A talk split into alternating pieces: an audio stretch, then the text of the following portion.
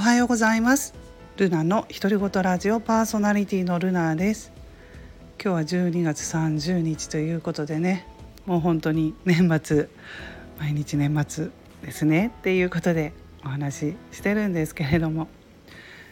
今日はね朝はちょっとゆっくりしていたんですがテレビをねつけるとドラゴン桜がやっていたんですよね。朝これあ6時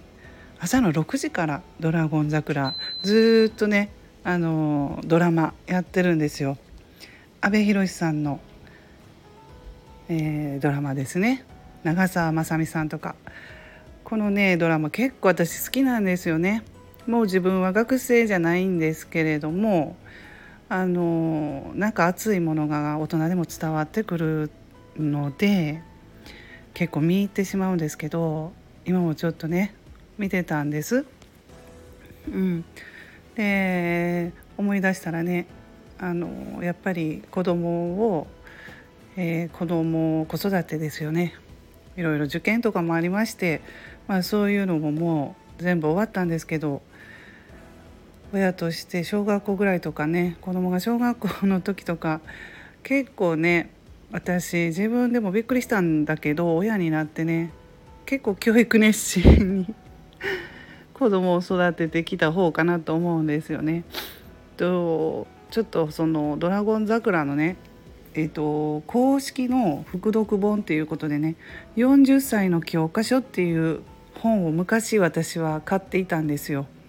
それが「ドラゴン桜」関係っていうのも全く知らずに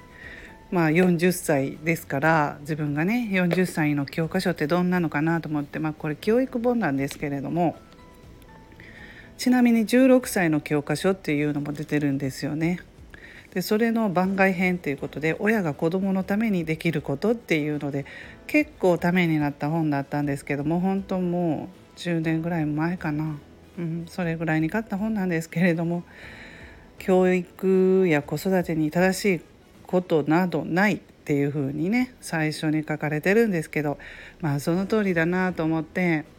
うん、この本はまあ有名人とか著名人の方たくさん、えー、15人もっとかなそれぐらいの人の意見がねあのそれぞれ書かれていて本当に意見は様々なんですよね。うん、でそういう本を読んでいた時期もあって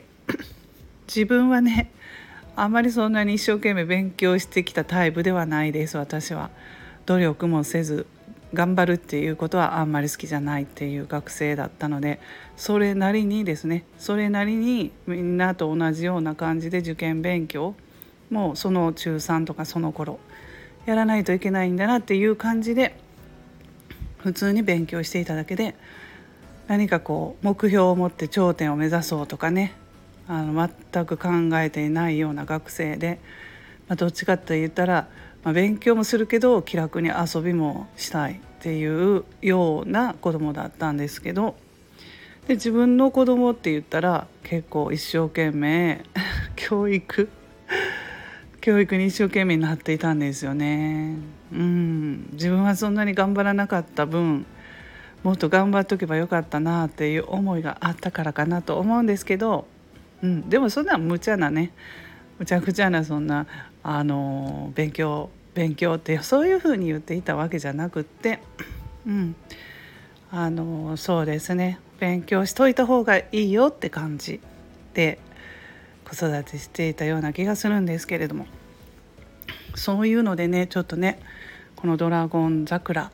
あの本当に好きですねこのドラマ。安倍さんいいですよね。うん、暑いし安倍さんって演技うまいなと思って 朝から見ていましたけれども、うん。あのまあ、Kindle のね 本をね私もまた3冊目書いててちょっと今はあの掃除とかやってて書けてないんですけど大掃除やってて、えー、この本はちょっと教育本みたいな感じで教育本というかあの目指されている方の参考になれば自分のやってきた経験を誰かの役に立ててほしいなと思って子どもの公立中高一貫校の受験についてっていう本を出版しようかなと思っています。えーと、娘がね、えー、公立の中高一貫校小学校6年生の時に受験しまして、え6年間を通っていましたのでその頃の経験として親の目線でちょっと書いています。うん、あのもうちょっとね世代的にはあの子育てを終わった世代の方にはあのちょっとあれなんですけど今子育て中、えー、頑張っている親御さんとかね、うん、そういう方に参考になってもらえば自分の経験自分が書けることって言ったらねもう自分の経験しかないので、うん、そういう本を書いています。はいこの「ドラゴン桜」も見ながら何かねえー、っと本の参考になればなと思ってちょっと見ようと思います。はいそれでは最後まで聞いていただきましてありがとうございました。ルナの独り言ラジオルナでした。